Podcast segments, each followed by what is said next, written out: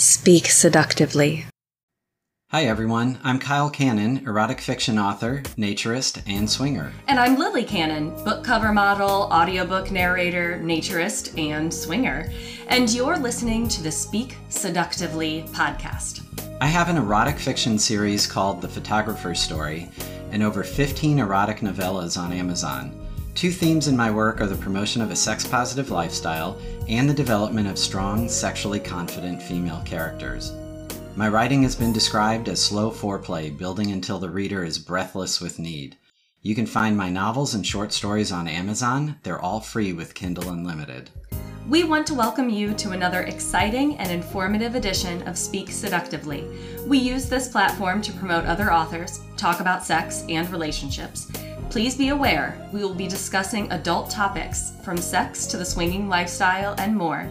Our approach is always classy, but be ready for frank conversations. Our guests are frequently erotic authors or those in the lifestyle. Hi, everyone. This is Lily. Guess what? I've started a classy, sexy, and very sensual OnlyFans page, and I'd love for you to come visit my site. What will you see? For years, you've heard Kyle and I talk about our lifestyle, that we are naturists who also swing, and we've also done a lot of photo shoots. Well, I've modeled a lot, mostly for Kyle.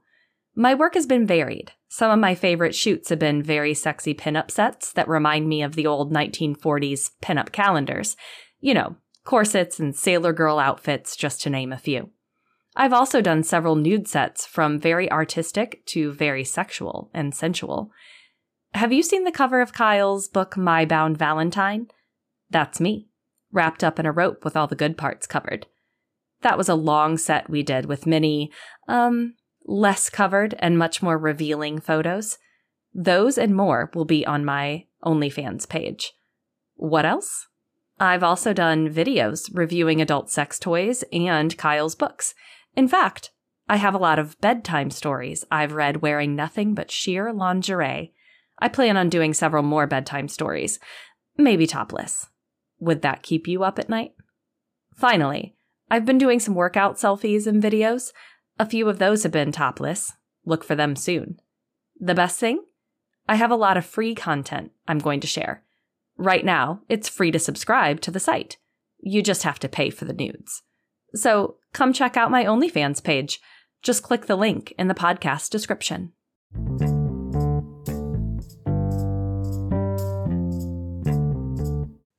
Hey everyone, it's Kyle Cannon, and welcome to the most exciting, thrilling, and erotic um, podcast on the air right now. And if you've been listening, uh, Lily, uh, her day job is keeping her away for from several of the episodes, but uh, uh, she it, this is one that I'm going to say she's definitely going to miss out on. Uh, we interviewed the guest that I have today a few years ago, and it was so much fun. We ended up turning that into a two part interview. But I don't want to blather on. I want to introduce our guest and let her talk about herself. She is uh, author extraordinaire, Sai Marie. So, Sai, do you want to say hi and then tell the audience a little bit about yourself? Of course, Kyle. Good morning, everybody. I'm really excited to be here again. I really enjoyed my last um, interview with Kyle and Lily both. It is a little bit sad that she's not here today, but shout out to Lily wherever you are. And um, okay, so about me, I am an author first and foremost, and I'm also a screenplay writer. Um, I have been working in the writing industry since July of 2013, so it's been a good minute now. And I I love what I do, but um, today I'm actually here to talk about my newest release, which is a collaborative project I'm really excited about and has 12 unique author stories in it. So that's what I'd like to do today, if you don't mind, Kyle.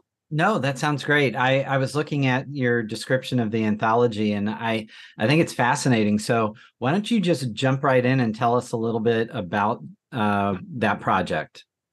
Okay, so this project is actually really cool because um, in the last few years since I spoke to you, I have actually kind of branched off and formed my own company. And this particular project is it was started by the author who um, brought us all together, which is Ray Hendricks, and she is a USA Today best-selling romantasy which is kind of spicy fantasy romance author. Um, but the thing about it is, uh, she was one of the first people to encourage me to kind of branch out and go on my own in uh, starting that business that I've started. And um, then she she came to me at the beginning of the year and she said, "I'm thinking about doing an anthology project." and I'm trying to get some authors together. Would you like to be in it? And I was, of course, like, well, of course, I'm all ears. Um, yeah. You know, what are you, what are you wanting to do? And she said to us that the main theme of this um, anthology was it was supposed to be fairy tale related and kind of like the captive captor uh, enemies to lovers trope. And I was like, oh, I'm gonna have a heyday with this, you know, like um, from my past experiences writing romance and erotica, especially, I have done a lot of bondage themes, elements, and things like that. And then adult fairy tales. I, I mean, I'm a woman who definitely, as a, a, little girl, grew up on the Cinderella complex in a way. Um, but these are, you know, more fashioned towards the, those fairy tales that you loved when you were a little kid and that classic storybook approach, but for big kids. it sounds it sounds great. Can you yeah. give us uh, tell us a little bit about the the story that you wrote? Um, what without giving away too much, can you give us some some of the cliffhanger version of it? I actually have the book in my hand right here. I could probably read a first page for you guys. That would be um, awesome. Go go for it. Go ahead and flip to my story particularly which is on page 256 because the paperback is actually ready now it actually premieres on ebook on october 17th but we did the paperback release a little bit earlier so he could start getting it well the the timing for this could couldn't be better then because i can uh, if you're listening right now hopefully i am airing this episode around the 17th so go out and get the ebook or the paperback version of the book and uh, enjoy it all right. So my story is called Exalted Anomaly. And um, it's a short story. Each one of the stories in the anthology, which the anthology is actually pretty long, is anywhere from 15,000 to 25,000 words. And like I said, there are 12 different stories. So this is a it's a thick book. um, and it has a lot of variety for different people and different types of dark uh, erotic fairy tales in it. But anyways, mine is Exalted Anomaly and it is about um, a mythical nymph it takes place in the Kessiarini, uh, I can't even say it right, Greek forest.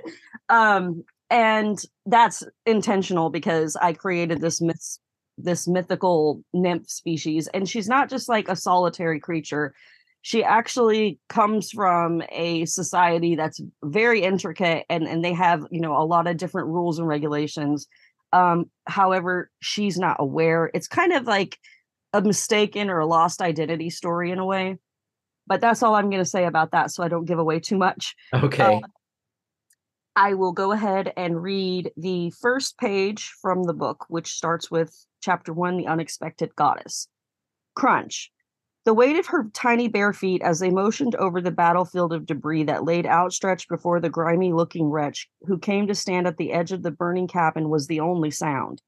Hours had passed, how many the girl could not say, but enough that the fray that had demolished her home and the echoes of her grandmother's screams as she burned within could by now become so seared into Eulalia's memory that she almost thought she could even hear it now. An acrid stench wafted through the air, but nothing remained. The bits of steam that now lifted from the earth were the only signs of the inferno that had engulfed the cabin in an instant. Why? Why, Giovanna, she murmured, wondering to herself why her grandmother had left her in such a state. How could she not know it would come? How could she not know that they would brand her all these things and seek to ruin her life? Eulalia felt the urgency to flee, but where would she go? A crippling fear inched into her marrow, driving her eyes to flicker all about. Don't just stand there, Yuli. She reminded herself with an aggravating stomp, turning herself to spin in a pirouette as the colors of the forest around her began to blur together. Would it all fade? Could she simply spin it all away? Round and round she spun, the course of her platinum tresses flying out in a circular motion as her body freely rotated. However possible, celebrating in dance as if possessed by lunacy? A crack of her lips, then, and the appearance of her visage morphed as the glint of her blue eyes ignited with a luminance so bright, the entirety of her optics seemed to beam with a radiance that was blinding. The presentation of it all suddenly forced the spin shift of the youthful creature's body to influence the very winds. Abruptly, a gale force began to whirl about her in the cabin, and its smoldering, smoldering remnants too began to move. With it, the swirling uptick of leaves and all manner of debris began to whirl together, and in moments there was nothing left, at least nothing that Eulalia could clearly make out. Around and around she spun, the tendrils of her delicate platinum locks spreading out in a circular arc that matched the rhythm of her pirouette. In motion as she was, everything seemed to meld together and unify in such a way that the time slowed and the sensation of her eyes falling to a close brought Yuli into a careless revolution. Suddenly, the feeling of mist as it caressed her skin brought her to an instant halt. The breathless wave of her exerting motions finally took its toll upon her as she settled her gaze upon the smoldering aftermath of what had once been her home. She recalled so little, but Niamani's voice traced her inner ear as she gazed over the scorched terrain. But her grandmother's memory was the only thing Eulalia knew to cling to. Nia was supposed to have been her mother, but Eulalia never knew her, not for more than the brief time she had before she had disappeared after leaving her to her grandmother's care. For all Yuli knew, Nia had already passed to the afterlife and she had no further family. The sinking of her knees as she found herself once again staring at the place she called home brought Yuli to recognize her need to find new shelter. But where and how? She had nothing save for the quickly growing wet clothing that clung to her skin. And that is the first page. Wow. Wow. That well, that's a heck of a start. Yeah, I try to get a hook in there. so uh, I'm I'm curious, how do you um where where does your um inspiration come from for a story like this? Yuli was really kind of a character driven story. I just had mm-hmm. this vision for a blonde nymph, a Greek nymph, and in a really ancient forest. And I decided to start working on a character sheet because the character just kind of presented into my mind like that. And I didn't have a story for her at all at first.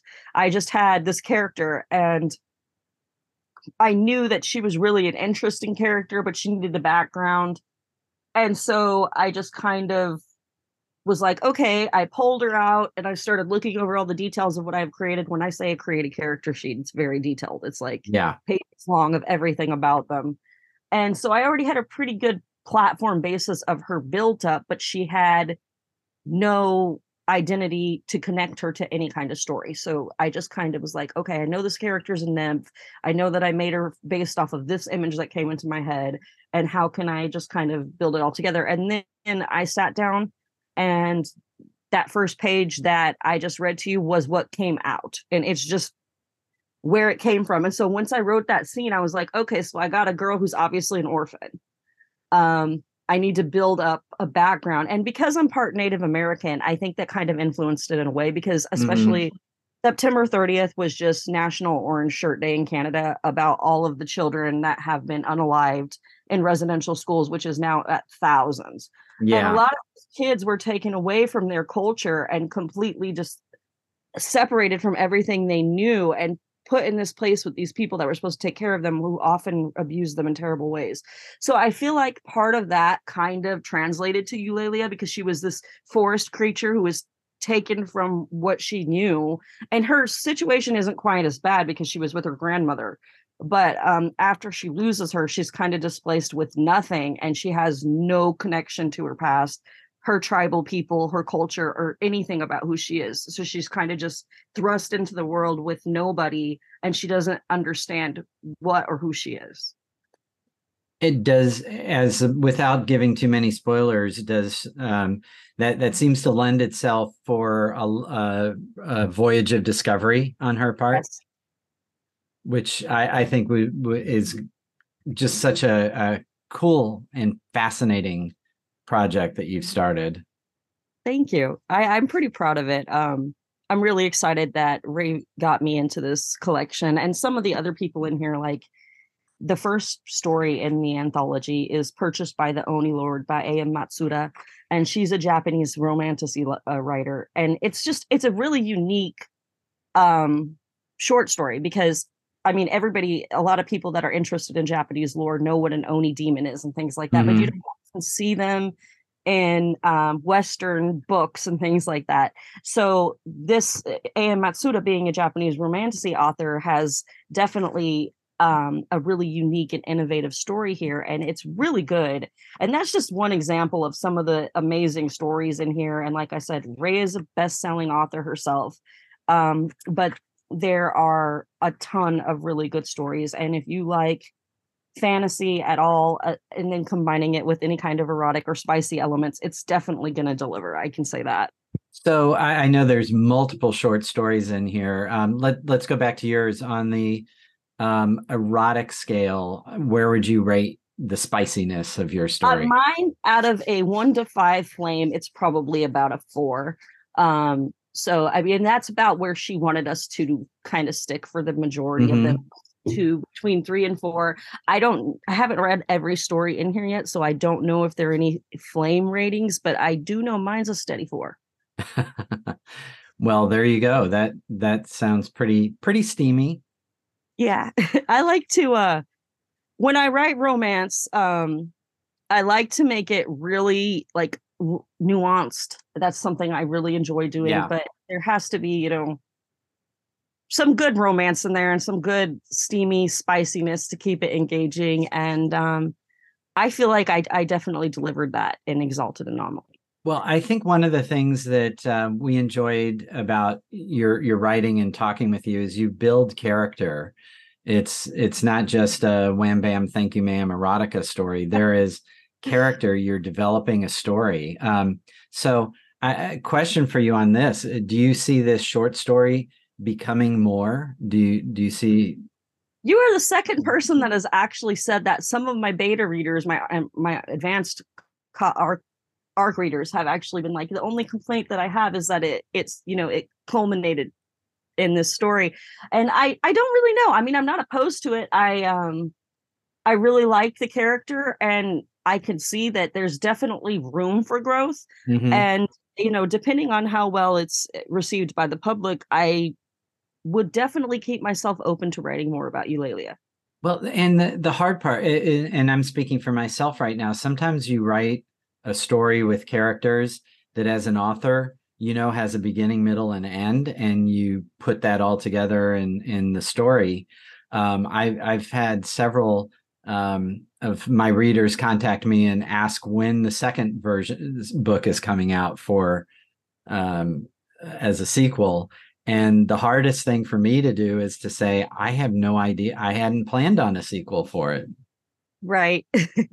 I mean, I didn't plan on one for this at all. I I feel like it is a complete cohesive story and and it's really good, but it is definitely one of those stories that even though it does have the complete story structure completed on it, mm-hmm. it could be continued because of the way that I built the society and everything in it, it, it could definitely it has the potential to become quite large if I spend a lot of time on it. Yeah. Yeah, I I my pat answer right now is it depends on what the muses tell me. Exactly. That's a perfect answer.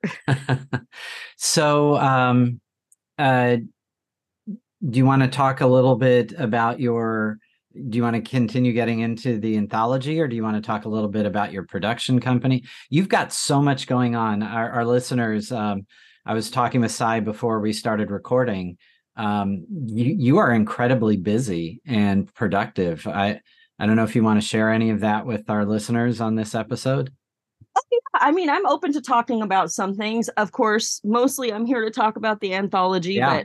but um I could briefly go into a little bit about what I've been up to. I since the last time we talked, a lot has changed. I founded my own company um, and started my LLC, and now I actually have writers and I have a team of about 12 presently. We work on various different types of content and do a lot. Hey everyone, it's Kyle and Lily with an important message to all of our listeners. If you've been listening to us for a long time or reading Kyle's books, we hope you have heard the message we stress. It's the importance of communication and a sex positive lifestyle. One of the key components of that lifestyle is consent. Remember, no means no. A lot of ghostwriting services, um, but I've also branched into screenplay writing. Mm-hmm. Uh, February of this year, I completed my first full length screenplay, which is on a studio director desk. That's really all I can say about that. I can't disclose more. Um, but it is very exciting. It is a very prominent one, and it is actually a studio director that is known for picking up books from authors and tends to look for unknown or untapped talent. Um, and I kind of fall into that bracket right now because I'm a newbie in the screenwriting business. Right, right. Um, I do actually have, even though I am a newbie, I do actually have some amount of experience with it because I was doing scripting for like video games and uh, Mm-hmm. podcasts and YouTube channels and things like that for different clients. I I've done a lot of different things like that. I actually really cool thing that I did if people want to see some of my work in action um as far as screenplay writing is I made the book trailer. My company is actually the one that made the book trailer for Dance with Darkness and I hired the voice actor which is Rithian Black. He is a very prominent um Mhm. gothic actor and he's also a writer himself and he had the perfect voice for what I wanted and I wrote the script and I put together all of I I did all the videography everything he just did the voiceover and acted for me and um I'm pretty proud of it it it's really good and it kind of showcases uh that side of what I can do on the imagery and videography kind of aspect. So I have a lot of interests, and opening this company has allowed me to work on a lot of different productions so that I could use my talent not just for writing books, but for um, various different transmedia and to help other people get their foot in the door. I'm very anti gatekeeper, so I've been Mhm. looking for ways um, so that I could just kind of smash through breakthroughs and not just make it possible for myself to do that, but other writers be inspired to do the same. And we actually uh, just came out of the WGA East and West Writer Strike, and I'm actually a member of the Authors Guild, which was and you we were standing in solidarity with um, the writer strike with East and West on WGA. Yeah. So I kind of was like, okay, I'm a member of this guild, and then this screenplay stuff is happening with the writer strike. What can I do? And that was kind of at the same time I was already still working on books, so I had Ray come to me and offer for to do this anthology. So I started working a lot on that as my personal project on what I was doing Mhm. here, in addition to managing all of those things. Um, but I enjoy what I do, and it it gives me an opportunity to work on a lot of different new projects. I am very busy, um, but essentially, you know, I like I said, I love what I do. So it's it's I work every day, but it doesn't seem like it's work every day. No, and I, I think I had sort of mentioned this before when we were talking. Um, having uh, various outlets like that, I I really feel helps keep you fresh in all areas, especially if you're doing something you love. yeah it's it's very fulfilling and um i i would say i'm pretty much married to my job at this point but it it makes me very happy and i have been able to expand a lot in since since i last talked to you and lily i've done so many things. Hmm it's it's a kind of almost strange that it's been you know three years since the pandemic set in and i had no idea exactly what i was going to do at that time to i guess that's just how creativity works i found Yeah. my kind of a niche area that i do really well in and it still allowed me to work with different projects meet new people and be able to fund my own projects and um, i'm doing all of this now full time so i am glad to say i finally got out of the public sector work and I'm able to, you know, manage my own schedule and just kind of do me in a way that I feel like never in my life have I ever been so successful and, and been so content with creating and working and and it's just really rewarding. That's awesome, and you sound happy. Uh, I mean, not that you didn't in our previous interview, but you, you sound happy and and directed. If I could use that. That's that's I love that. That's a great explanation and um definitely makes me feel proud of myself, but yeah, it's it's it's great. Um as far as like writing movies though, I now that the writer strike is over, that's what I was going to touch on next. Um Now, are these gonna? I'm sorry to interrupt. Are they main going to be mainstream, or they do they lean erotic? Um, is that- some yes, no. Um I was going to talk about my my screenplay that I wrote with you yeah.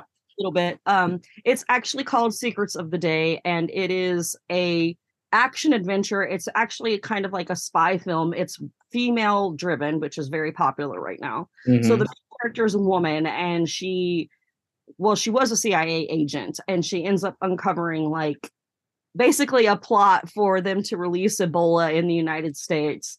And she realizes that it's kind of like it's happening from within the agency. So it's basically her trying to race against time to stop them from releasing this virus and bring the people that are within her agency that are kind of double spies to Yeah. justice. Um, and there, I wouldn't say it's erotic exactly. There is a sex scene in it. Um, and I mean, it's an erotic and very, I feel like it's a very sensual sex scene. And Mhm. I know that like when intimacy coordinators or everything get to working with that, you know, the actors are going to be very close proximity. That's all I'm going to say. um, but it's uh it has one of those really erotic like you know i don't know if you know any like old school like jean-claude van damme movies like in most of his movies he has like all of this action and there's usually a female character that he like ends up like being his love interest and then they have Mhm. one crazy sex scene in his movies it's like that yeah so um i did those, make those were always things I looked forward to back in the day. yeah, it made it more interesting. Um I think the the one that pops in the top of my head is Nowhere to Run, where he stars opposite Rosanna Arquette. And um that one had a really intimate scene, and I remember watching that and that's sticking with me. So I I kind of just like drew on different inspiration from different movies that I had already seen, and because I had never written an erotic scene within a script format. And the thing about it is when you're translating from author writing books to film and screenplay, there's a totally different way because you're writing for the camera. You're not writing for the audience. So you have to describe things as if someone's recording it. So the story that you're told when you're watching a movie, you're not reading, you're watching, and everything in the scene is painted out before you according to what they film. And then the dialogue, in addition to what you see, is how you determine what the story is. hmm So you have to write that as a writer, and you're used to being an immersive writer, which you already know I am. It's a whole other different shift. And um, so I have to be like, okay, I I can't describe all the details finally like I would to make this more appealing. I have to instead do it in a specific formatted way. So I'm getting the detail of what the scene is about and using the dialogue to carry the story Yeah. so um it's a whole different way so i had to really take my time with uh learning how to write an erotic scene within a film and that was my challenge but i did really well and i actually worked with the producer um it was interesting how that came about because i'm on stage 32 which is a social site for film directors uh, producers screenplay writers actors um, and there are a lot of different people that have actually been found there that have ended up being successful in having their stuff made into films or TV shows, whatever the case may be. I had been on there for years and I have log lines um, for about eight of my eight different story scripts that I have. Um, and I just, you know, it was just there and I would come and check it once in a while and I didn't really think much of it one day out of the blue, and that was probably, I think it was May 2002 or 2022, excuse me. Um, I got an email from, it was an email, but it was from a message inbox from Stage 32. So I went over there and it was from this producer, and he queried me for just one of my scripts or, or one of my film treatments at first, because there's different documents you have to share with them and before a lot of times they'll ask you for like the log line and then the film treatment before they'll even take a chance to read your script and he read my treatment and then he was like okay i want to see all of your scripts and a lot of them weren't even done they were just partial scripts so i was like okay well i have no problem showing you some of the pages of the scripts but i let him know they weren't completed yet and he was like no that's great i just i want to read what you have and so I sent it to him and he came back and the one that he said that he thought had the most immediate um marketability was Secrets of the Day. Mhm. And I said, well, it's only got six pages written on it right now. and he goes, "Well, can you send me all six pages?" And because I had only sent him like the first page of the script at that point, and I was like, "Okay, yeah, sure," you know. Um, sent it to him. He came back and he was like, "So I'm ready to coach you on this. Do you want to go into Hollywood? Are you interested in making movies? Would you want to be an actress? Would you want to do de- directing or any of these things?" And I was like, and he's very legit. It wasn't just like right. somebody using social media to try to get me into something I don't want to be in. But he, I checked him and everything before I sent all that. So, um, I went on IMDb and I found him in the database, and he definitely was somebody who was doing well. I noticed that his last film that he did, he made you know two hundred and fifty thousand dollars just for himself. So I was like, okay, so you are obviously a grossing producer. Um, it's definitely legitimate with you, and so I knew that, and I sent him those things, and that's when we kind of decided to partner together and I let him coach me and he didn't really do much honestly Kyle. He he helped me out in that I would send him the pages and he would tell me if anything if he thought that there needed to be more action maybe a little bit here mm-hmm but like he didn't and i kept asking him I was like is there anything within the writing or the formula or the stylistics i need to change? Is this okay for a camera? And i was very very concerned about these things. And he was like no no i don't need to point you out on how to write a script. You know what you're doing. It's very clear that you know what you're doing. All of these documents show that you know what you're doing. And i was just kind of like okay i appreciate that but you know i i've never done this before. You're the the professional that has the experience as far as i'm concerned. So i was kind of expecting that he was going to have more um, feedback on that, but no, right. he he was consistently like, "This is great," and "This is great," and it took me, like I said, I finished it in February, and that was May of the year before. So mm-hmm. um, it took me a few months to do between managing other things that I was doing um, to write a full two hour movie, but I did. And then I turned it over to him, and he submitted it and then the writer strike hit and it was kind of yeah. like what? Really? But um i am glad though because there were certain things that they were trying to get you know protected clauses for writers and especially with the rise of ai um that was a really big deal about the absolutely. Yeah. Sorry. That's okay. I was just going to say yeah that was just a really big one because the ai situation um I mean, I can see that it's becoming used in a lot of different ways. Mm-hmm. And my company, though, we took a staunch vow I don't hire people that use AI for writing for anything. Um, because I didn't go in this industry to see myself get replaced by and a machine that can't think the same way that I do. And I I actually proved this.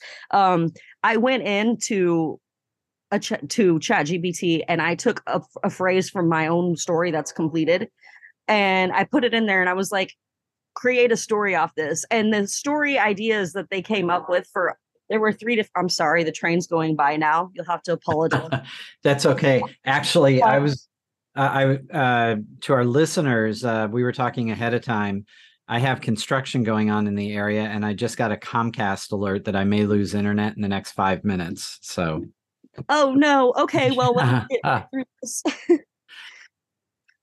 yeah go uh, ahead finish up where you were at yeah so what i was saying is um basically because of ai doing that and, and i took a staunch vow not to use it and um, I, I put that in there and it came up with three different endings and, and all of them were very basic like mm-hmm.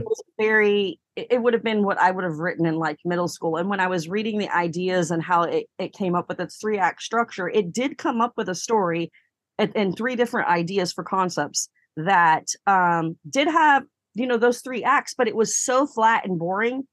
I was like, this is, I would never write something like this. Like, my stories are so much more nuanced. And they, like you were talking about, my ability to character build. These stories that they're writing are just like, you know, Sam walked to the store across the street. Right, this right. That. It's boring. No, it's it's disturbing to me and some of the writers groups that I'm in. Um, seeing people discuss and share that they're trying to use AI more and more to write their stories, and uh, to me that that just I I I could talk forever about how much I how many issues I have with something like that, but I, I didn't get into writing to like you were saying to have a computer do my story for me. I'll, I'll do my story. Right, exactly. And I mean, I offer ghostwriting services in my company, and that's one thing. Like, if you have a really good story and you can't write it yourself and you want to go hire a human writer to help assist and develop and write your story, that's absolutely fine. Yeah. And I, I would encourage you to do that. Reach out to me, reach out to others. We, that's what we're here for. Don't go use chat GPT. Don't go use an AI to do it. There are people out here. I mean, even if they don't write the whole book for you, that can help develop a story to get you the right ways to go that are actually going to be doing a role job for you that have spent lots of time perfecting their craft. And like I, I went to school for a long time and I'm actually 90% deaf. I have two children that are fully wheelchair bound in wheelchairs. And mm. I do this every single day so that I can keep food on the table and a roof over my kid's head and it's an inflation time and i'm not trying to put a poor mouth on nobody i'm doing well but the thing is it's a working job and if right. people go out there and they use ai and they stop hiring people like me what happens to me and my children mm-hmm. what happens to all of those thousands of people that work in writing roles that spent time and went into student loan debt so that they can learn to do these things so that they could work for people and produce like there is no need for this machine. There is no need for a machine to write a story when there are human beings that need jobs. It's just not needed. And also, this machine does not compute and it cannot write the same way a human being can from their observational experiences. No, and and I don't and they they can't um they're not creative. Right. They they they don't come up with an idea for a story that hasn't been put in them somewhere. But uh, yeah, I think this may be a topic for us to come back to. Oh, definitely, Kyle. You know, I'd be interested in coming back and talking with you and Lilly at any time. I love being on the podcast. So I I hate doing this, but I'm going to wrap up so that we don't just have a a dropped uh, call here. But to my listeners, um, as soon as I get off, while I still have internet, I'm going to work with Sai on trying to get her uh, back because there's a lot that we can talk about. Um, and hopefully, you know, we can do that sometime soon. Yeah, definitely. Um, if you want to uh, work out a scheduled day, I'd be Absolutely. glad to talk to you again. Absolutely. So, uh, to the listeners, I'm going to have links to all of Sai's uh, stuff in the description. And uh, please check out the anthology. Uh, and Sai, do you want to give us the name of the anthology again and where they can find it's, it? Dance with Darkness, a magical enemies to lovers collection, and you can find it on Amazon right now. Great. Okay. And thank you so much for coming on and uh, hopefully coming back sometime soon.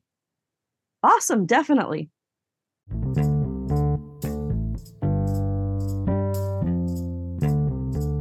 Speak seductively